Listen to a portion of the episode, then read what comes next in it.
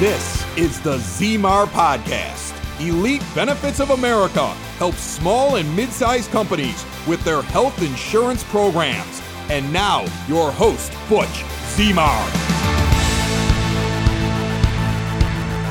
A couple things on the individual and Medicare programs. On the Medicare route, you can execute plans through December 7th for January 1st start date. The Affordable Care Act, the under 65 market, they start November 1st and this year they're going through January 15th instead of December 15th because the Biden administration decided to extend it. I'm not sure if that's really good or not. Some people say more time is better. What it does is give more people time or give people more time to procrastinate. Back when it first rolled out, they had this endless long open enrollment that lasted till like April or May that year. Um, and it was just a disaster. People waited and they kept making changes and it wasted a bunch of people's times. You got to have a deadline on hard stop. You can't just keep moving it. So we'll see what January 15th holds. And a couple things to note when you're looking for the individual or Medicare business is have your doctor information ready. If you're using a broker or you're doing it yourself, uh, you have to make sure the providers are network going forward. There's changes um, both in the Medicare and the under 65 market as far as provider networks, and they keep moving fluidly. So you have to keep track of uh, making sure the doctor's in it when you're making plan changes for the new year. For the under 65, there is an income or subsidy situation where the Biden administration gave more money, and it sounds like they're um, they actually locked that in. It wasn't just for the period during uh, this year uh, from like February through the end of the year where you're getting more money. It's actually going to stick. It is taxpayer money, so I'm not sure when it'll end because there is a limit to what taxpayers are paying in and what's coming out. But right now, it's there for the taking. Uh, it is driven off income, so to save a little time, whether you're working with a broker or you're doing this by yourself, make sure you know what the numbers are. Talk to your tax accountant. Guessing is just wasting time, and, and not having the number ready when the open enrollment starts is wasting time too. So just make sure you have that information ready to go. And don't wait for sure, because even though the deadline for even Medicare is December 7th and January 15th for the under 65, do yourself a favor, make your decisions early, and so that way you can get them out of the way. Um, especially if you're working with a broker, their workloads drastically increasing as of right now. And so things are just going to keep increasing. So to uh, respect the workload of the insurance agent professional that you're working with. Uh, make sure you get on their calendar early so you can get it out of the way. Now, for employers, uh, just some updates. I repeated some of this information on previous podcasts. I'm just trying to reinforce it so that when you go through this renewal period right now, that um, you have some things to talk about with your current broker, or some things to look at when you're actually shopping your broker or shopping plans. And so for the under 50 market, these are age rated plans for just about everything that's out there, all the major carriers. Age rated is there's no underwriting. They're community rated, me meaning that everybody that is 50 years old in a given area in that state, and it's not necessarily by county, but um, if you classify it that way, just to have an understanding, is that every business in that area, 49 employees and under, at age of 50 for that plan is going to pay the exact same amount. This is um, not good for especially scaling companies. It's cookie cutter. It doesn't give an opportunity to actually take a little bit of risk, but have more control. The pricing is what it is. You're basically subject to whatever the insurance company is going to provide to you, and you're paying the same rate as down the street. It makes no difference on personality, underwriting, healthy, unhealthy um, low risk, high risk, it doesn't really make any difference. Everybody's paying the same rate. The sooner you could get out of those rates, the better for multiple reasons. Yes, people are married to branded names, but I'm telling you, there there's great solid networks that are on the other side. And just because you're loyal to an insurance company does not mean that they're loyal to you. You're going to pay more money in the long run if you don't look at other opportunities. You may not qualify for those other opportunities, but there's a good chance that you will moving into level funded because it's scalable. You have more control. Yes, there's some risk, but you have risks with every other insurance product and everything you do. You're in risk every single day you open up that door as a business owner or employer. And so uh, you're not taken on more risk than you normally are right now. In fact, you have more risk with workers' comp and business and liability insurance, depending on what industry you're in, than you do with health insurance, especially if you implement programs to help reduce costs, educate your employees, put programs in place to give them better access to care at a lower cost. There's negotiated platforms um, in the level funded world or self funded world that allow your employees to reduce their own costs to maybe even zero and then also reduce the plan uh, exposure to payouts to higher expenses. Not everybody needs to go to a teaching hospital for a set of stitches. There are very qual- qualified professionals down the street at urgent care that can stitch just as well as the ones at Northwestern or some of these big hospitals. And I'm not trying to call it Northwestern, I'm just saying that they're prestigious in their own way. You don't necessarily need to overpay for a facility just based on a brand name. Um, certain things, yes. Uh, so if you're uh, 50 years old and you're still an extreme athlete and you hurt your knee, go to a teaching hospital. Make sure you keep um, keep that sport up. But outside of that, you just have to do your homework and make sure that you're headed to the right spot without spending too much. The level funded programs allow employers to actually put certain programs in place to help leverage some of that opportunity to give employees incentive to go one way versus another and, and reduce that overall cost. It's not the old school health insurance anymore. I mean, we're, we're 50, 60 years in the making, so we have to make adjustments.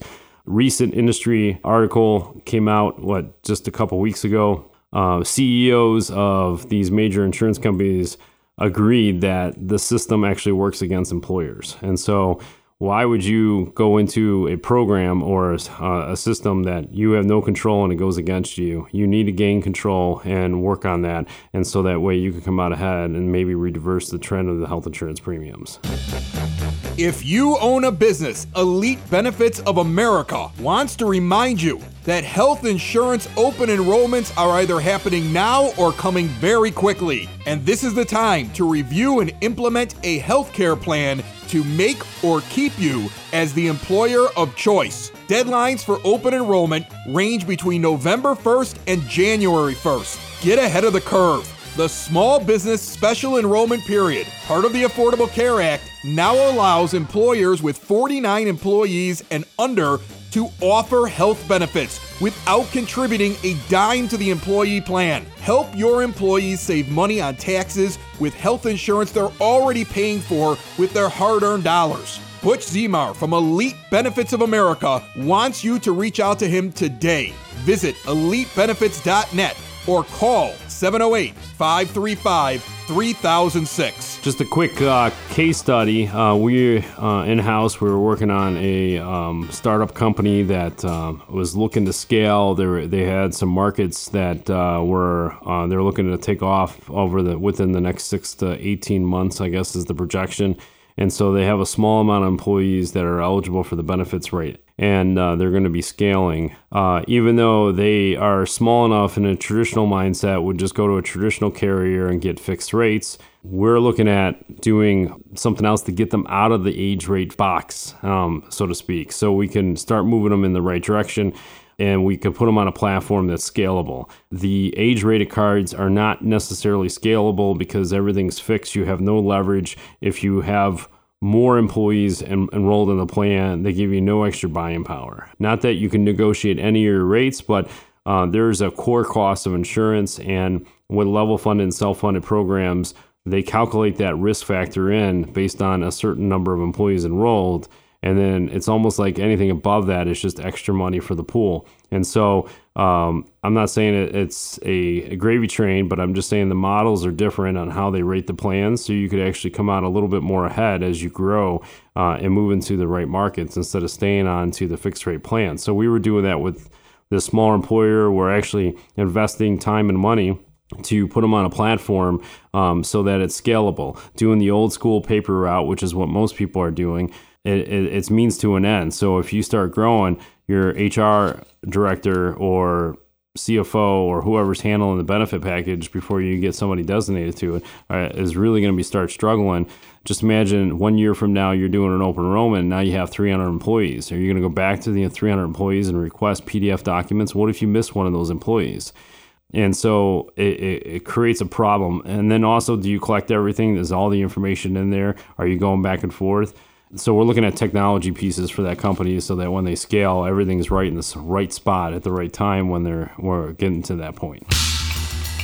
Just to recap on renewals coming up for employers, compare at least one other plan this open enrollment. You need to do one other one. Just because your broker goes to the carrier and drops it from 8% increase to 6%, and they save you that 2%, ask for another comparison. Just try to be a little bit more proactive on this. Also, ask for the level funded or self funded option. Regardless of your opinion or the broker's opinion, you need to start seeing these rates. You need to start learning a little bit more about it. And the only way you're going to do is by getting these quotes in front of you, these proposals, so that way you can do it.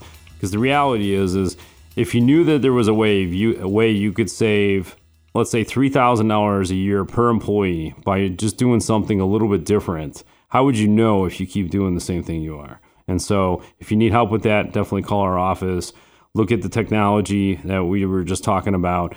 The enrollments will be a lot smooth, smoother. You can process things a little bit more. Uh, your internal staff that's responsible for onboarding uh, or offboarding could have, have access to all the information in one screen. They could see what employees are plans that they're on or what they're not on, and help um, the employees have a better experience during the whole process.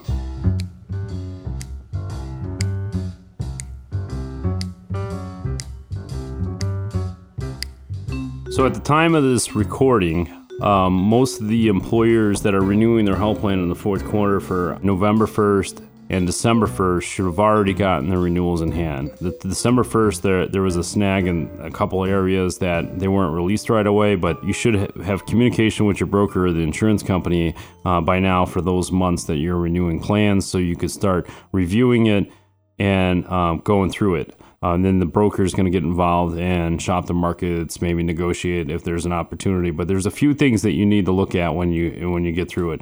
Most of the renewals will um, show you essentially a proposal where you're at today, and so it'll walk through which plans you're on, how many employees are enrolled, what the current premiums are, and even some cases they'll total each category, so or plans because you may have two or three plans on there. Then it goes to what the renewals are. So to move all those employees, what the renewal plan is. You might have adjustments. So when you compare and you could flip back and forth between the pages of the proposal uh, or the renewal, whatever you want to call it. And you could flip back and forth and see some of the minor differences that may occur on the plan profile, but then also what the premiums are. And it'll actually reflect if there's any changes as far as enrollment numbers. And this is key because if you're on a composite rate, some of the numbers could change just because you had an influx by the time that they printed and had the renewal ready for you. If you're on a level funded or self funded program, part of the data that's going to get released is claims. And so, what's important here with the claims report is you're not going to get any detailed response, like like specifically what people are getting at the pharmacy. Uh, you're not going to get anything uh, like that. But what what it'll and I'm summarizing because every claims um, data sheet will be a little bit different, but it might say the the number of ER visits. It might say the number of hospitalizations. In some cases, it'll tell you if it's under a certain dollar amount or over a certain dollar amount, and maybe even potentially how many claim, uh, cases in general. So you might have one claim that was over hundred thousand dollars, and the rest were under thirty thousand dollars. Yeah, the number of ER or urgent care visits. And this is data that you need to use and start using for the renewal versus before blindly just renewing the plan or switching plans just based on a premium concept. Uh, or, hey, I need to save 10%. How do you get it down? But let's talk about those claims because you might be able to put together programs, and, and we have too, where we educate the employees not to go to the ER just for every little thing. Tell them to think outside the box and look at urgent care because it'll be more like a physician office visit as far as expenses go. And not all things need to go to the ER. Just because you're in a little bit of pain doesn't mean the ER, and that's one reason why the ERs are overflooded. Uh, it could also be some of the other claims that, uh, like some of the outpatient surgeries. You can help implement a program where if they go to certain outpatient clinics that are very reputable, have high high ratings, and if they go there, it's a reduced cost versus going to one of the bigger hospitals, which holds a lot more of the cost and therefore passed on to your uh, risk pool for paying out the claims. And so don't overlook it, especially this open enrollment. See what the data is in there so that you can start making moves on whether or not you should make some changes or if you uh, everything's going good. But the biggest thing is you need to get your employees engaged. You need to be engaged to help lower some of this healthcare costs. It is getting ridiculous. You have to start scrutinizing it, just like every other expense that you're going to have inside the business. And unfortunately, healthcare and the premiums are the least scrutinized benefit uh, or or line item that a business will go through. They'll just kind of skip over it uh, and even their brokers like it is what it is. There's not a whole lot we could do. And, and, and in some cases that is if you have a 15 employee uh, group and there's some risk involved somebody's taking a very expensive um, prescription for example the level funded self-funded market won't look at you so you're stuck in the age rated categories with the affordable care act plans so you may not be able to do anything, but you need to go through the process and making sure that you did your due diligence to make sure that you're in the best possible situation for your your group, your uh, employees. Because at the end result, you're going to have employees that are going to start leaving if they haven't already to go for better benefits. They're going to find out or even negotiate better benefit packages with other companies because they're competing for employees.